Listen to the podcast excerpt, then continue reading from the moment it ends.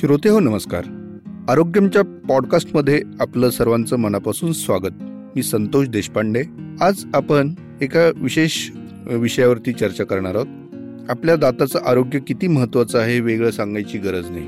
कारण दात आहे तो बात आहे. आपले खायचे आणि दाखवायचे दात कोणते हे कोणाला कळो न कळो पण एकाला नक्की माहीत असतं ते म्हणजे डेंटिस्ट. शुद्ध सोप्या मराठीत ज्याला दंतरोग तज्ज्ञ असं म्हणतात. अशा डेंटिस्टचं आपल्या आयुष्यात किती महत्वाचं स्थान आहे हे दात दुखू लागताच लक्षात येतं. ट्रीटमेंट सुरू होताच खात्री पडते आणि बरं वाटू लागताच ती खात्री विश्वासाचं रूप घेते. एकूणच सांगायचं झालं तर उत्तम डेंटिस्ट आपल्या आयुष्यात गरजेचा असतो आणि म्हणूनच आज आपल्या आरोग्य पॉडकास्टमध्ये आज आपण खास पाचारण केले आहे प्रसिद्ध दंतोपचार तज्ज्ञ डॉक्टर विरेश बिरादार यांना. पुण्यात कात्रज आणि भोर येथे किमया डेंटल क्लिनिकच्या माध्यमातून त्यांनी आजवर हजारो लोकांवर यशस्वी उपचार केले आहेत. एक निष्णात डॉक्टर म्हणून तर त्यांची ख्याती आहेच त्याचबरोबर एक संवेदनशील नागरिक म्हणून देखील ते सातत्याने कार्यरत असतात सामाजिक बांधिलकीतून अनेक उपक्रम राबवत असतात. खरं तर ते माझे बालमित्र देखील आहेत मात्र आज इथे आपण त्यांच्याशी एक डॉक्टर मित्र म्हणून संवाद साधणार आहोत. डॉक्टर विरेश आरोग्यम पॉडकास्टमध्ये आपलं मनापासून स्वागत. धन्यवाद संतोष. तर आता आपण गप्पांची सुरुवात करताना मला एक सगळ्यात पहिली गोष्ट एक जाणून अशी घ्यायची होती की सध्या कोरोना संसर्गाचा काळ चालू आहे. अशा परिस्थितीत एक डेंटिस्टसाठी रुग्णावरचा उपचार ही तशी खूप आव्हानाची बाब आहे. कारण इथं रुग्णावर तुम्ही दूरवरून उपचार करू शकत नाही. इथे तुमचा फिजिकल प्रेझेन्स गरजेचा असतो. तरीसुद्धा तुम्ही कार्यरत आहात. हे आव्हान तुम्ही सध्या कसं पेलताय? जेव्हा करोनाचा प्रादुर्भाव चालू झाला तेव्हा नवीन नवीन तर आम्ही एक महिनाभर मॅक्झिमम लोकांनी क्लिनिक बंद ठेवलं होतं. त्यानंतर जसं करोना हा आपल्याला कळू लागला तसं आमच्या ज्या संघटना आहेत जसं डी सी आय आहे आय डी आहे त्यांनी आम्हाला मार्गदर्शक तत्त्व दिले. त्यानुसार बऱ्याच लोकांनी इमर्जन्सी सेवा चालू केल्या. तर लॉकडाऊनच्या काळातसुद्धा पहिल्या आम्ही टेलिफोनवर करणार त्यांच्या फोटोवरनं किंवा व्हिडिओ कॉलवरनं त्यांना सेवा दिलेलीच आहे. आता पण मॅक्झिमम काळजी घेऊन आम्ही रुग्णाला इमर्जन्सी सर्व्हिसेस देत आहोत. अच्छा ही काळजी काय असते? काळजी जसं करोना वार्डमध्ये एखादा डॉक्टर काम करतो त्या प्रकारे आम्ही पी पी किट घालून मास्क घालून ग्लोव्ज घालून त्यानंतर शिल्ड घालून त्यांना रुग्णाला आम्ही सेवा देत आहोत. वा नाही हे अत्यंत महत्त्वाची गोष्ट आहे. कारण यामुळे कुठलं दुखणं अंगावर काढणं दाताचं दुखणं अंगावर काढणं हे सुद्धा टाळता येऊ शकतं लोकांना. कारण सध्या दंतोपचार करताना सुद्धा डेंटिस्ट सर्व प्रकारे स्वतःची आणि रुग्णाची दोघांची काळजी घेतात हे याच्यातून कळतं. आता आपण महत्त्वाचा प्रश्न जो आहे दातांच्या आरोग्याचा त्याच्याकडे आपण वळूया. दातांचं आरोग्य गरजेचं का असतं? असा अगदी साधा प्राथमिक प्रश्न इथून आपण सुरुवात करूया. दाताचं आरोग्याचा जर आपण अभ्यास केला तर दाताचे आपल्या चार प्रकारचे कार्य प्रामुख्याने आढळून येतात. पहिलं असतं दिसणं. दाताशिवाय शोभा येत नाही. याचं साधा उदाहरण तुम्ही आपला एक हसणारा फोटो बघा. त्यात एखादा दात काळा करा आणि पहा तुम्ही कसं दिसता काय नाही. म्हणून आपल्या सौंदर्यासाठी दाताचा खूप उपयोग होतो. दाताशिवाय सौंदर्य कुरूप दिसतो माणूस म्हणलं तर काही हरकत नाही. दुसरं असतं सपोर्ट करणे. गालाला आणि ओठांना. त्याशिवाय गाले आपले मध्ये बसतात दात नसेल तर आणि ओठाचा पण आकार बिघडतो. तिसरं असतं बोलणे. च ठ फ हे जे शब्द आहेत हे दाताशिवाय आपण स्पष्ट बोलू शकत नाही. त्यानंतर चौथं येतं खाणं. खाण्यामध्ये दोन प्रकार असतात. दात समोरचे जे असतात ते दाताचे तुकडे करतात. जसं कात्रीनं आपण एखादा पेपर कापतो तसं ते तुकडे करतात. दोन दातामध्ये थोडंसं अंतर असतं वरच्या आणि खालच्या दातामध्ये. त्यामुळे दात तुकडे होतात आणि पाठीमागचे जे दाढा असतात त्याने आपण बारीक करतो. जसं जातं असतं वरच्या आणि खालच्या भागामध्ये ज्वारी टाकलीचं पीठ होतं तसं आपली दोन दात खालच्यावरचे दात मिळून अन्नाचं बारीक बारीक तुकड्यामध्ये रूपांतर करतात. तर हे दाताचं खाण्यासाठी खूप महत्त्वाचं आहे. खरं तर सगळ्या आरोग्याचं आपण दात हे प्रवेशद्वार आहे म्हणलं तरी काही हरकत नाही. कारण दातातून चावून खाल्लं नाही तर आपल्या जे पोषक द्रव्य आहेत ते शोषण करायला आपल्या पोटाला खूप त्रास होईल. बारी जाडं जाडं जर आपण गिळलं तर पोटाचे अनेक विकार चालू होतात. त्यामुळं अशक्तपणा फातपायला गोळे येणे लिटरली माणूस चिडचिडासुद्धा होऊ शकतो दात नसले तर. त्यामुळे दाताचं आरोग्य हे सगळ्याच आरोग्यासाठी खूप महत्त्वाचं आहे. म्हणून दाताची निगा राखणं दाताचं चांगलं ठेवणं रिप दात पडलेलं रिप्लेस करणं खूप गरजेचं आहे. आणि वयाच्या कुठल्या टप्प्यात कुठले प्रॉब्लेम्स उद्भवू शकतात दाताचे? म्हणजे अलीकडच्या काळात जर तुम्ही पाहिलं तर पूर्वी ज्या पद्धतीने जे टिपिकल प्रॉब्लेम्स होते तेच आता आहेत का? आताही काही गोष्टी त्याच्यात ॲड झालेल्या आहेत? खरं तर आता दंत तंत्रज्ञान खूप प्रगत झालं आहे. पण दुर्दैव असं आहे की दाताचे प्रॉब्लेम वरच्यावर वाढत चाललेले आहेत. पूर्वी जे आम्हाला वयोवृद्ध लोकांमध्ये प्रॉब्लेम दिसायचे ते आता लहान मुलामध्ये सुद्धा प्रॉब्लेम पाहायला मिळतात. जसं काही जन्मलेल्या बाळापासून दाताचे प्रॉब्लेम येऊ शकतात. काही जन्मलेल्या बाळाला जन्मतच दाता असतात. त्याला आम्ही निओनेटल टीथ म्हणतो. त्या दातामुळे जर आईला स्तनपान करण्यात त्रास होत असेल तर आपल्याला ते दात काढावं लागतात. त्यानंतर दात जे येतात दुधाचे पहिले दात ते वयाच्या सहाव्या महिन्यापासून ते चार ते पाच वर्षापर्यंत येत असतात ते. तर त्याचे प्रॉब्लेम काय काय असतात? ते दात आल्यानंतर दात किडू शकतात. त्यानंतर दात वाकडे तिकडे येऊ शकतात. काही मुलांना दात येत नाहीत. त्यानंतर त्या त्या मुलामध्ये लहान मुलामध्ये बोट चोखायची ओठ खायची सवय असते. त्यामुळे दात वाकडे तिकडे होऊ शकतात त्यांचे. त्यानंतर जे आठ ते अकरा वर्षात मुलं असतात त्यांना प्रॉब्लेम असा येतो की त्यांचे दुधाचे दात पडत नाहीत आणि दुसरे दात येतात. मग ते येताना वाकडे तिकडे येतात जिभेकडनं येतात किंवा गालाकडनं येतात. कधी कधी डबल दात येतात. त्यानंतर त्या वयात प्रॉब्लेम असतो दात किडण्याचा. दात तर लहानपणापासून किडतात पण आठ दहा वर्षाच्या मुलांना जास्त प्रमाण असतं कारण ते खायची सवय त्यांच्या बदलून जातात. त्यानंतर दाताचे वाकडे तिकडे झाल्यामुळं त्यांना आर्थो ट्रीटमेंट लागते काही मुलांना म्हणजे ताऱ्याची ट्रीटमेंट लागते. मोठ्या मुला मोठ्या माणसामध्ये दातांचे वेग जे सर्व आजार आहेत ते मोठ्या माणसापासून ते म्हाताऱ्यापर्यंत जवळपास सारखेच असतात म्हणजे किडणे दात किडणे हिरड्यांचा प्रॉब्लेम हे सर्व वयामध्ये पाहायला मिळतं आपल्याला. आणि आता उल्लेख केला तो मुलांना दात येताना कधी कधी वेडेवाकडे येतात किंवा काय? तर त्याच्यावरती काही सोल्युशन आहे? दात वेडेवाकड्याचं कारण म्हणजे जसं सांगितलं बोट चोखणे ओठ खाणे त्यानंतर दात दुधाचे न पडणे आणि त्याच्या आधीच परमनंट टूथ येणे किंवा वेळेच्या आधी दात काढणे. तर अशा सोल्युशनमध्ये तुम्ही जर दातच्या डॉक्टरला दाखवलं तर लहान मुलाची पिरोडोंटिस्ट आणि आर्थोडोंटिस्ट यांच्या साह्याने तुम्ही त्याला प्रिव्हेंट करू शकता किंवा इंटरव्हेंट करून त्याचं तीव्रता जी आहे ते कमी करू शकता. अच्छा. म्हणजे सवय बदलू शकता त्याच्या तुम्ही. आणखी एक महत्त्वाचा विषय होता की पूर्वीचं जे तुमचं उपकरणं होती किंवा अजून काही टेक्निकल स्किल सेट होता आपल्याकडचा भारतातला आणि आताचा ह्याच्यात काही फरक आहे आणि त्याचा ओव्हरऑल त्याचा फायदा रुग्णांना देता येतोय का डेंटिस्टला खूप म्हणजे खूप फरक झाला आहे म्हणजे आम्ही जेव्हा शिकत होतो वीस वर्षापूर्वी तेव्हा आणि आताची डेंटिस्ट्री खूप जमीन आसमानचा फरक आहे म्हणला तरी काय हरकत नाही. नव्वदच्या दशकामध्ये दात जेव्हा दुखेल तेव्हा दात दुखला की काढून टाकणे आणि त्या जागी अंशता कवळी किंवा पूर्ण कवळी बसवणे एवढाच काय तो उपचार होता. त्यानंतर हँड इन्स्ट्रुमेंटने दात साफ करणे हे दोन चार प्रकारचे ट्रीटमेंट होत्या. पण एकोणीसशे पंच्याण्णव शहाण्णव नंतर रूट कॅन ट्रीटमेंट आली. त्यानंतर दाताच्या ट्रीटमेंटमध्ये अमुगलाग्र बदल झाला. जे दात काढावं लागायचे ते वाचू लागले. क्राऊन आणि ब्रिजमुळं काढलेलं दात बसवता येऊ लागलं. कॉम्पोजिट फिलिंगमुळं दातासारखंच फिलिंग करून सौंदर्यवर्धक ट्रीटमेंट करता येऊ लागले. आणि दोन हजार नंतर तर इम्प्लांटने डेंटिस्टमध्ये क्रांती आणली म्हणलं तरी काही हरकत नाही. इम्प्लांटमुळे आपण ज्याला दात नाहीत पूर्ण दात जरी गेले तरी सगळे दात आपण फिक्स बसू शकतो. दात अलीकडे पलीकडची कट न करता इम्प्लांट करू शकतो. हा एक खरं तर पेशंटला वरदानच ठरलं म्हणलं तरी काय हरकत नाही. म्हणजे इम्प्लांट म्हणजे माझे सगळे दात गेले तर तुम्ही सगळे दातांचा सेट एक बसू शकतो. हो आणि तो पण फिक्स जसे पूर्वीचे दात होते तसे बसू शकतो आपण. जसं आपण म्हणतो की देवाने आपल्याला दोन वेळा दात दिले एकदा दुधाचे आणि एकदा परमनंट. तर आता डेंटिस्ट सिद्ध झालाय की पेशंटला तिसऱ्यांदा दात देण्यासाठी. आणि तेही त्याच तोडीचे जवळजवळ. याला दात दिली पाहिजे. हो बिलकुल बिलकुल. आणि आणि कुणी कुणी जर मला उद्या धमकी दिली तुझी बत्तीशी तोडेन तर मी त्याला बिलकुल घाबरायचं आता कारण अजिबात कारण नाही. परत बत्तीशी बसवता येईल आपल्याला. वा. आणि रूट कॅनल हे एक नेहमी उल्लेख होतो दंतोपचाराच्या बाबतीत आणि खूप कॉमनही आहे. पण तुम्ही श्रोत्यांना थोडंसं सोपं करून सांगलं रूट कॅनल म्हणजे एक्झॅक्ट काय असतं आणि ते कशा पद्धतीने केलं जातं? दाताच्या आजारामध्ये सगळ्यात महत्त्वाचा आजार आहे म्हणजे दात किडणे दात किडण्याचे अनेक कारण आहेत. त्याच्या सगळ्यात महत्त्वाचं कारण म्हणजे जो खाणं आहे ते खूप बदललेलं आहे.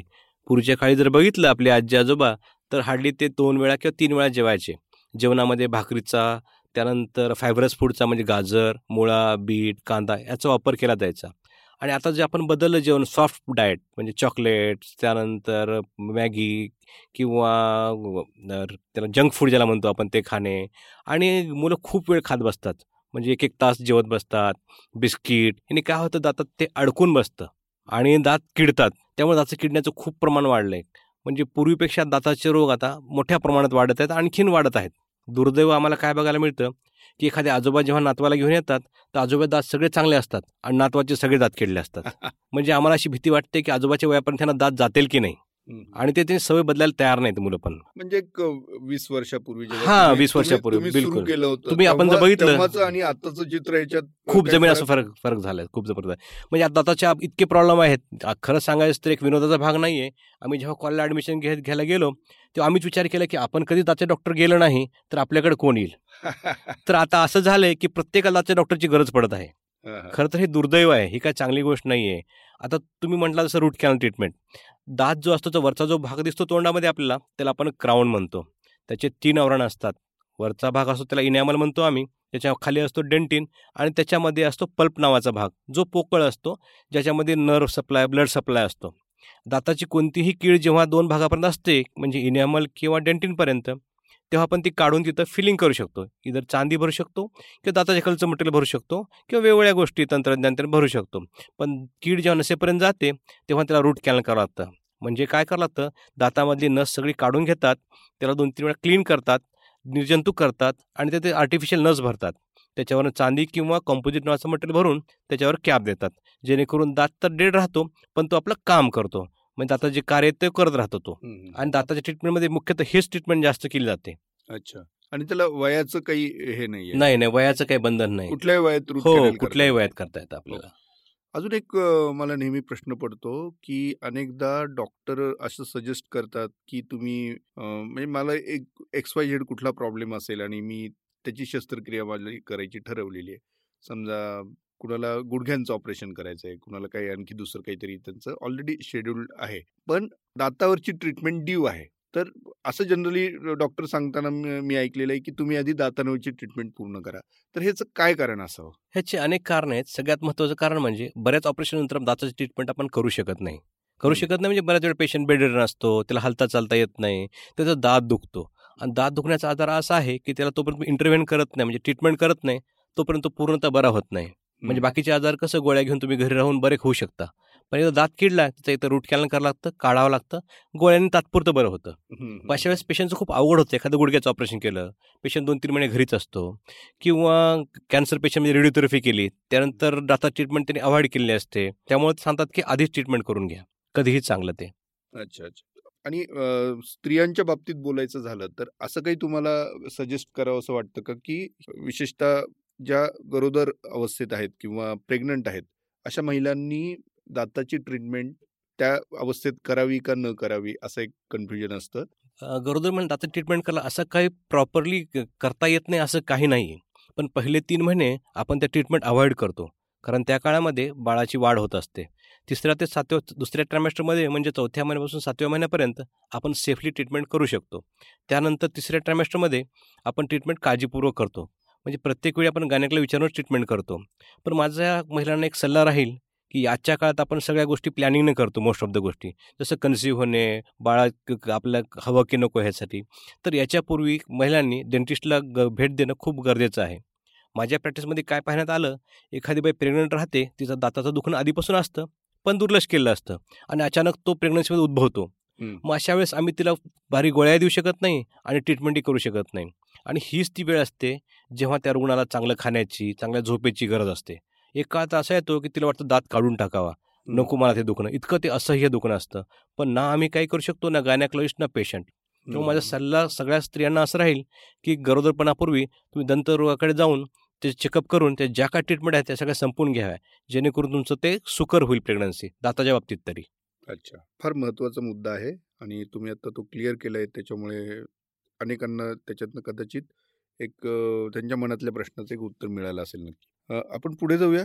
अनेकदा दातांची तपासणी करतानाही तुम्हाला काही अशा गोष्टी आढळतात का जे दातांपेक्षाही महत्वाची किंवा ते गंभीर व्याधी उद्भवू शकते ज्यातनं? असं अशा काही गोष्टी असतात का आणि त्या कुठल्या हो नक्की नक्कीच. कधी कधी पेशंट येतात आमच्याकडे हिरड्या सुजल्या हिरड्यातून रक्त येतं. जेव्हा आम्ही त्यांचं ब्लड प्रोफाईल करतो तेव्हा असं आढळून येतं की त्याला डायबिटीज असतं. कधी कधी काही कारण नसताना हिरड्यातून रक्त येतं. अशा वेळेस काही काही रुग्णांना ल्युकेमिया नावाचा कॅन्सर आपल्याला पाहायला मिळतो म्हणजे बऱ्याच वेळा अशा गोष्टी डायग्नोस डेंटल ट्रीटमेंटला गेल्यानंतर ह्या डायग्नोसिस होतात. अशा अनेक अशा लहान लहान लहान गोष्टी आहेत जे आपण ओरल मॅनिफेक्शन ज्याला म्हणू शकतो. म्हणजे त्या रोगाचे तोंडात दिसणारे परिणाम. त्यातून तो रोग आपल्याला डायग्नोस करता येतो लक्षणं म्हणून लक्षणं बिलकुल लक्षणं. आपण लक्षणं म्हणू शकतो आणि आपल्याकडे एक महत्वाची समस्या आरोग्याच्या बाबतीत आहे ती म्हणजे कर्करोगाची तर असे कुठले कर्करोग आहेत जे थेट तुम्हाला ओरल हेल्थशी संबंधित आहेत आणि त्याची काय कारण आहेत? त्याला आपण ओरल कॅन्सर असं म्हणू शकतो. जगातले वन थर्ड ओरल कॅन्सर हे आपल्या भारतात आढळून येतात. स- सगळे जे कॅन्सर सगळ्या शरीराचे कॅन्सर आहेत त्यातले पंधरा ते वीस टक्के कॅन्सर हे ओरल कॅन्सर म्हणून आपल्याला बघण्यात येतो. सगळ्यात महत्त्वाचं याचं कारण म्हणजे ऐंशी टक्के नव्वद टक्के कारण हे टोबॅको आणि तंबाखूजन्य पदार्थ. याच्यामुळं ओरल कॅन्सर येतो. तंबाखू खाणे मिशीड लावणे त्यानंतर गुटखा खाणे यामुळे हे होण्याची जास्त शक्यता असते. पण खरंच आपण सरकारचे आभार मानले पाहिजेत की त्यांनी गुटखा बंदी केली. माझ्या प्रॅक्टिसमध्ये मी गुटखाबंदीमुळं लोकांमध्ये खूप आमूलाग्र बदल बघितला. पूर्वी जे खूप लोक गुटखा खायचे ते आता मिळत नसल्यामुळं आणि महाग झाल्यामुळं खाण्याचं प्रमाण खूप खूप कमी झालं आहे पण दुर्दैव असं आहे की तंबाखू आणि मिश्रीला समाज मान्यता मिळाल्यामुळे ह्याला आपण प्रिव्हेंट करू शकत नाही.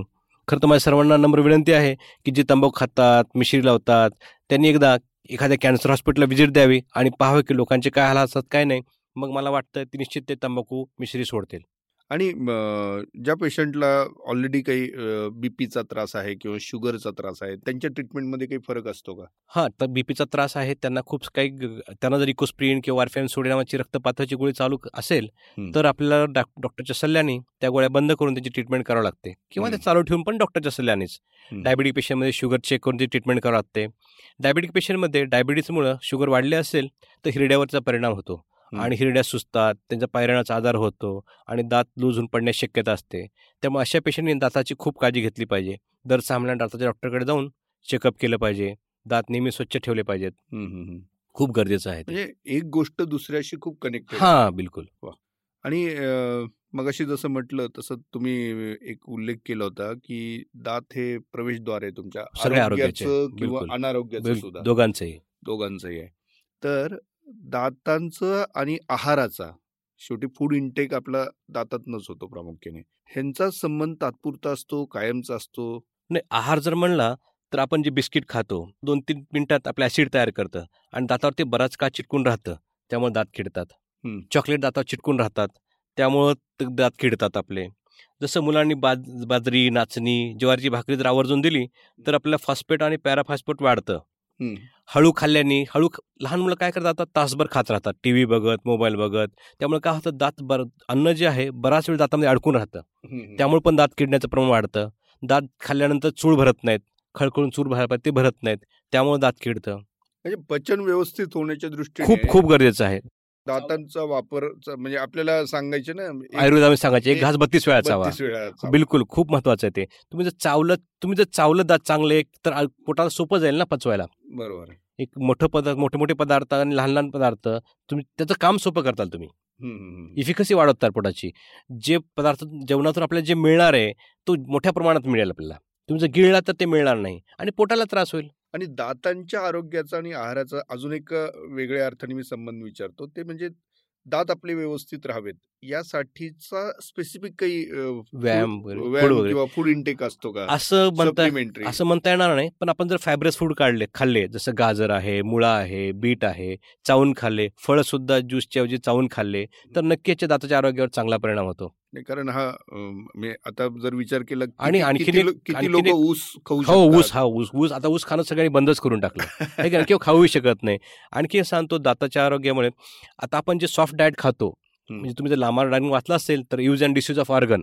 तसं आपण जबड्याचा वापर कमी केला दाचा वापर त्यामुळे आता काय व्हायला लागले अक्कलदाट बऱ्याच लोक येतच नाहीये. माइट बी आणखीन चार पाच जनरेशन नंतर आपला अठ्ठावीस दाताचा माणूस बघायला मिळेल हो. त्याचा माणूस फक्त म्युझियममध्ये बघायला मिळेल आपल्याला आणि अ, अक्कलदाढ हा जो प्रकार आहे त्याचा आणि अक्कल याचा काही संबंध नाही ना? तसं काही संबंध नाही खरं तर अर्थार्थी. ऍक्च्युली ही दाढ जी असते तिसरी दाढ असते.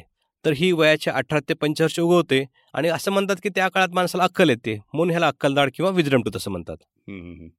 आणि ती कधी दुखते आणि त्याच्यावर काय उपचार केले जातात? खूप लोकांना तर अक्कल दाढ आता येतच नाहीयेत. आली तरी वाकडे तिकडे येते काही लोकांची आडवी येते काही लोकांची हाडामध्ये अडकून बसते काही लोकांची येत नाही किंवा काही लोकांना दिसत पण नाही अक्कलदाढ त्याच्या तोंडामध्ये आहे म्हणून. तर अक्कलदाढीमुळे काय होतं? वारंवार तिथं अड अन्न अडकतं ते स्वच्छ राहत नाही त्यामुळे ते इन्फेक्शन होऊन वारंवार सूज येणे किंवा दुखणं असू शकतं. अशा वेळेस अक्कलदाढ काढणं कधीही चांगलं. डॉक्टर मागे एक केस मी तुमच्याशी बोललो होतो की ज्याच्यामध्ये जबडा अडकला होता एका पेशंटचा. बरोबर आहे. तर हा हा काय प्रकार असतो? हा ना आपला आपला जबडा तोंड उघडझाक करण्यासाठी टी एम जे नावाचा जॉईंट असतो.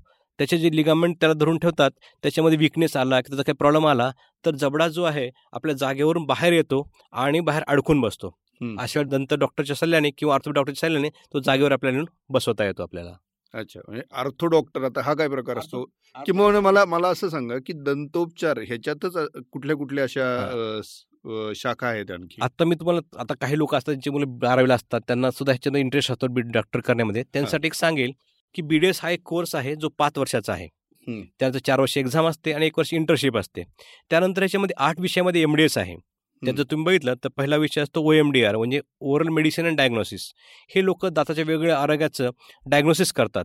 आणि आजच्या काळामध्ये सीबीसी नावाचं एक दाताचं सिटी सिटी स्कॅन आलं आहे. त्याचं ते रिडिंग करतात जे इम्प्लांटसाठी किंवा वेगवेगळ्या आजाराचं निदान करण्यासाठी महत्त्वाचं असतं. त्यानंतर येतो ओरल पॅथॉलॉजिस्ट जे दाताचं कोणताही आजार असेल तर त्याचं स्लाईड बनवणे त्याचं नेमका कोणता रोग आहे हे ओळखण्याचं काम ते करतात. त्यानंतर असतं कम्युनिटी डेंटिस्ट्री. हे लोक प्रिव्हेन्शनवर काम करतात. म्हणजे प्रत्येक डिपार्टमेंटला प्रत्येक कॉलला हे डिपार्टमेंट असतं. ह्याच्यामध्ये पी जी पण आहे. आणि हे लोक प्रिव्हेंट कसं करता येईल? शाळेत जाऊन कॅम्प घेणे कोणत्या आजाराचा अभ्यास करणे याच्यावर हे काम करतात. त्यानंतर येतं पिडोडोंटिस्ट म्हणजे हे लहान मुलांच्या वेगळ्या आजारावर ट्रीटमेंट करतात. त्यानंतर येतं ओरल सर्जरी हे लोक सर्जन असतात हे सर्जरी करतात. म्हणजे दाताचं जबडा फ्रॅक्चर झाला आता तुम्ही जसं म्हटलात की जबडा निघाला त्याचे इलाज करणे किंवा ओरल कॅन्सरचा इलाज करणे. त्यानंतर येतं आर्थोडोंटिस्ट हे दात जे व्यंग जे आहेत म्हणजे दात पुढं मागं राहणे तार लावणे किंवा एखाद्या जबडा लहान असणे ह्याच्यासवर हे काम करतात. त्यानंतर येतो प्रोस्टोडोंटिस्ट हे लोक दात बसवणे कवळी बसवणे ब्रिज करणे या गोष्टीवर काम किंवा काही लोकांना क्लेफ लिप क्ले पॅड असतं त्यांच्यासाठी इन्स्ट्रुमेंट बनवून देणे हे असं काम हे प्रोस्टोडोंटिस्ट करतात. त्यानंतर येतो पिरिओडोंटिस्ट हे हिरड्यांचे तज्ज्ञ असतात. हे हिरड्यांचे संबंधित आजारावर इलाज करतात. अशा आठ शाखा आहेत डेंटिस्ट्रीमध्ये हो हो. नाही खरं ही माहिती नव्हती. त्याच्यामुळे आम्ही सर्वांनाच डेंटिस्ट समजतो. पण मुळात त्याच्यातले जे स्पेशलायझेशनचे एरिया जे आहेत त्यात तर तुमच्याकडनं मला हे कळले. आणि आता आपण पुढच्या शेवटच्या टप्प्याकडे थोडंसं येऊ. मला एक सांगा अनेकदा असं सांगितलं जातं की अमुक पेस्ट वापरावी तमुक हे करावं हे करावं म्हणजे दात व्यवस्थित राहतील किंवा दात चमकण्यासाठी हे करावं. तर ॲक्च्युली हे सगळे कॉस्मेटिक वरवरचे उपचार आहेत असं माझं पर्सनल मत आहे. पण खऱ्या अर्थाने दात आपले व्यवस्थित ठेवायचे असतील आपल्याला. तर दातांची काळजी कशा पद्धतीने घ्यायला हवी? जेणेकरून आम्हाला तुमच्याकडे यायची कदाचित गरजही पडू नये. बरोबर आहे खरं आहे. क पेस्टचं तर महत्त्व आहेच आहे पण कोणतीही पेस्ट वापरा. तुम्हाला आवडेल ती पेस्ट वापरा. त्यापेक्षा मेकॅनिकल क्लिनिंग खूप महत्त्वाचं आहे. म्हणजे हे कसं आपल्याकडे एक मावशी आहे तिला आपण सर्फ द्या आणि त्याचा एक्सेल द्या. तिने जर स्वच्छ दात कपडे धुतले नाहीत तर कपडे धुणार नाहीत. तुम्हाला आठवत असेल कदाचित आपण लहान असताना गोटा नावात साबण होता. हो हो त्यांनी सुद्धा लोक एकदम पांढरे शुभ्र कपडे काढायचे. हे की नाही? तसंच काम आहे हे. तुम्ही व्यवस्थित दोनदा ब्रश केलात आणि काही खाल्लं की चूळ होणं सगळ्यात महत्त्वाचं आहे. काही खाण्यापेक्षा अडकून राहणं सगळ्यात वाईट. त्यामुळे रात्री झोपताना कंपल्सरी ब्रश करायचा. रात्री झोपताना जर तुम्ही ब्रश केलात तर दात किडण्याचं प्रमाण तुमचं चाळीस पन्नास टक्के कमी होईल. आणि जे काही खाल ते खाल्लं की खळखळून चूर भरली पाहिजे. जेणेकरून दात स्वच्छ होतील. आधीमध्ये फायब्रस फूड खाल्लं पाहिजे. गाजर मुळा बीट जेवणामध्ये समावेश केला पाहिजे. ऊस सोलून खाल्ला पाहिजे. फळंसुद्धा कापून खाल्ले पाहिजेत ज्यूस न खाण्यापेक्षा. दातच्या आरोग्यावर चांगला परिणाम होईल प्रिव्हेन्शन होईल. राधा तू म्हणला ते बरोबर आहे. खरं तर आम्ही दोन गोष्टीसाठी काम करतो. आम्ही जेव्हा कॉलेज शिकायचो तेव्हा आमचे सर सांगायचे आपल्या दोन गोष्टी करायच्यात. एक ज्यांना रोग झाला आहे दातांचा रोग तो रोग बरा करायचा आहे. पण आपली समाजाला गरज पडणे ह्याच्यासाठी आपल्याला काम करायचं आहे. त्यासाठी मग आम्ही काय करतो? आमच्या संघटनेतर्फे वेगवेगळ्या रोटरी लायन्स क्लब आहे किंवा वेगळ्या सामाजिक संस्था आहे यांच्यातर्फे आम्ही वेगवेगळ्या शाळेमध्ये कॅम्प घेतो. मुलांना ब्रशिंग टेक्निक दाखवतो किंवा दाताची निगा कशी राखायची लिफलेट्स वाटतो जेणेकरून त्यांना आमची ग म्हणजे डेंटिस्टच गरज लागू नये असा आमचा प्रयत्न असतो. आणि तुम्ही दोन्हीकडे काम करता म्हणजे ग्रामीण भागातही करता आणि शहरातही करता. तर दोन्हीकडचं पेशंटचं प्रोफाईल पाहिलं तर साधारण सारख्याच पद्धतीचे असतात? प्रॉब्लेम्स का काही फरक वाटतो? फरक आहे. दुर्दैवानं असं आहे की शहरी भागामध्ये दाताचे प्रॉब्लेम जास्त आहेत. हं. याचं कारण याचं जेवण सॉफ्ट फूड जंक फूड आपण ज्याला म्हणू शकतो त्याच्यामुळं आणि शहरामध्ये लोकांना एक दोनच मुलं असतात त्यामध्ये त्यांचे खूप लाड असतात. कशाला नाही म्हणत नाहीत पालकं. मोबाईल बघत जेवण करणे खूप वेळ खाणे. याच्यामुळे शहरी मुलामध्ये दाताचं प्रमाण थोडंसं ग्रामीण भागाच्या तुलनेत जास्त पाहण्यात मिळतं. हो हो. नाही ही फार महत्वाची माहिती आहे. एनिवे आता जाता जाता शेवटचा प्रश्न. दोन दोन क्लिनिक रोज शेकडो पेशंट रोजचा प्रवास हे सगळं करताना तुमच्यातला उत्साह ऊर्जा कधी थांबलेली किंवा कमी झालेली दिसत नाही. उलट समाजासाठी सतत आपण काहीतरी करावं अशी तळमळ तुमच्यात असते आणि त्या भावनेने तुम्ही नेहमी कार्यरत असता. हे सगळं जमतं कसं? ह्यासाठी प्रेरणा येते कुठून? खरं तर हा एक आवडीचा छंद म्हणजे छंद आहे व्यवसाय आहे म्हणलं तरी काही हरकत नाही. त्याला आपण पॅशन म्हणतो. त्यामुळे खूप बरं वाटतं. जेव्हा एखादा रुग्ण खूप दुखणं घेऊन येतो रात्रभर झो जागलेला असतो त्याला काही खाता येत नसतं त्याला वाटतं कधी एकदा डॉक्टरला भेटतो आणि आपण जेव्हा एखाद्या निष्णात त्याचा दात काढतो न दुखता तो इतका आनंदी होतो त्या चेहऱ्यावर तो भाव दिसतो तोच खरं तर आपल्याला कार्य करायला प्रेरणा देतो. दुसरी गोष्ट सोबत असलेले मित्र वाचलेली पुस्तकं आणि सुदैवानं आमच्याकडे लोक बऱ्याच वेळ येतात. म्हणजे जसं बाकी डॉक्टरकडे एकदा गेले गोळ्या घेतले की बरे होतात. तर आमच्याकडे ट्रीटमेंटसाठी पेशंटला पाच सहा वेळ यावा लागतो. आणि एक सिटिंग पण आमच्या अर्धा अर्धा एक तास असतात. त्यामुळे पेशंटची खूप जवळी जायला मिळतं. अनेक लोक त्यांचे प्रॉब्लेम सांगतात किंवा त्यांच्या गोष्टी शेअर करतात. त्यामुळे समाज बघायला मिळतो जवळून. आणि हे प्रेरणा देतं की आपण काहीतरी केलं पाहिजे. आणि त्यापेक्षा सगळ्यात म्हणजे बालपण जे आपलं गेलं लहान गावात आपल्या सोबतचे मित्र होते तेव्हा त्या गोष्टी कळत नव्हत्या की त्यांना काय प्रॉब्लेम आहेत. पण आता जेव्हा कळतं की एक मुलगा आठ किलोमीटर चालत यायचा त्याचा काय प्रॉब्लेम असू शकतो? त्यामुळं बऱ्याच वेळा ते संवेदना जागी होते आणि काहीतरी काम करायला प्रेरणा मिळते. असा एखादा काही प्रसंग आठवतोय तुम्हाला की जेव्हा तुम्हाला असं वाटलं खूप चांगलं झालं मी डेंटिस्ट झालो? खरं तर हे मला दररोज वाटतं. कारण काय होतं दररोज जेव्हा पेशंट येतात तेव्हा दाताचं दुखणं खूप भयंकर असतं. खरं तर कॅन्सर आणि लेबर नंतर डेंटल पेनच आहे जो खूप सिव्हिअर असतं. मी त्याच्याकडे कोणाला हा अनुभव येऊ नये. पण पेशंट जेव्हा त्रस्त असतो त्याचा चेहरा बघवत नाही त्याला बोलता येत नाही. आणि एखादा दंतवैद्य जेव्हा त्याला बरा करतो इतका तो खुश होतो पेशंट म्हणजे त्याचा जो आनंद आहे तो खरं चेहरा आम्हाला दिसतो तो. तो इतका कृतज्ञ होतो की इतका आपल्याला हे शुभेच्छा देतो. मला अजूनसं आठवतं मी एक आठ दहा वर्षापूर्वी प्रॅक्टिस करत होतो ते मुंबईचा एक पेशंट भोरला आला होता. त्याचा आम्ही दात काढला. तेव्हा माईट बी आम्ही शंभर रुपये तेव्हा घेत असो पेशंटला तर त्यांनी मला दीडशे रुपये दिले. मी म्हणलं नको अरे मला पन्नास शंभर रुपये बाद झाले. तो म्हणला नाही डॉक्टर मी खूप खुश झालो मला. माझा आनंद म्हणून बक्षीस म्हणून घ्या म्हणला. खरं तर ते पन्नास रुपये पन्नास रुपये नव्हते पण त्याचा जो आनंद होता त्यांनी दिली मला पावती होती ती. आणि ती मला खूप सुखावून गेली. वा आणि तुम्हाला काही अशी काही जसं प्रेरणादायी तुम्ही सांगितले अनुभव तसं काही पुस्तक कुठले आहेत? किंवा अवंतर तुमचे काय गोष्टी आहेत जे तुम्हाला व्यवसायालाही पूरक ठरतात? पुस्तकं बरेच मराठी पुस्तक वाचतो मी. बरेच लोकांचं जीवन बघतो. जसं गप प्रधान सरांचं मी मला बऱ्याच वेळा भाषण ऐकायला मिळालं किंवा त्यांचं स्वतः बघायला मिळालं. तर त्यांनी सगळं आपलं प्रॉपर्टी डोनेट तर केलीच केली साधनाला. पण त्यांनी काही पैसे आपल्यासाठी ठेवले होते आणि शेवटच्या काळामध्ये साधनाला जाऊन राहायचे. तर त्यांनी सांगितले तेव्हा मी विचार केला की मेल्यानंतर दुसऱ्याला द्यावं. त्यापेक्षा विचार केला आत्ताच का देऊ नये? तो सुद्धा मोह त्यांनी ठेवला नाही. हे. जे असे लोक बघायला मिळाले पुण्यात राहून ऐकायला मिळाले ह्याच्यामुळे खूप प्रेरणा मिळते. मग ह्यांच्यासमोर आपण खरंच काही नाही आहे मग आपण फुलाची पाकळी सुद्धा नाही म्हणलं तरी काही हरकत नाही. वा वा डॉक्टर विरेश बिरादार आज आपल्यातील एक निष्णात डॉक्टर तर आम्हाला उमगलाच. शिवाय एक व्यक्ती म्हणून आपली समाजाकडे पाहण्याची दृष्टी वेगळी दृष्टी त्यातली कर्तव्य बुद्धी आणि त्याप्रती असणारा निष्ठाभाव हे देखील या संवादातून पुढे आला. आणि तो नक्कीच आम्हाला सर्वांना प्रेरणा देणार आहे. आरोग्यम पॉडकास्टसाठी आज आपण वेळ दिलात आणि आमच्याशी मुक्त संवाद साधला. याबद्दल पुन्हा एकदा मी आभार व्यक्त करतो. श्रोते हो आरोग्यमचा हा पॉडकास्ट आपल्याला आवडला असेल तर तो सर्वांपर्यंत नक्की पोहोचवा कारण ज्ञान हे वाटल्याने वाढतं. सर्वांच्या आरोग्यासाठी उत्तम शुभेच्छांचा गुलदस्ता ठेवून मी आपला निरोप घेतो. Stay happy stay healthy. धन्यवाद. धन्यवाद.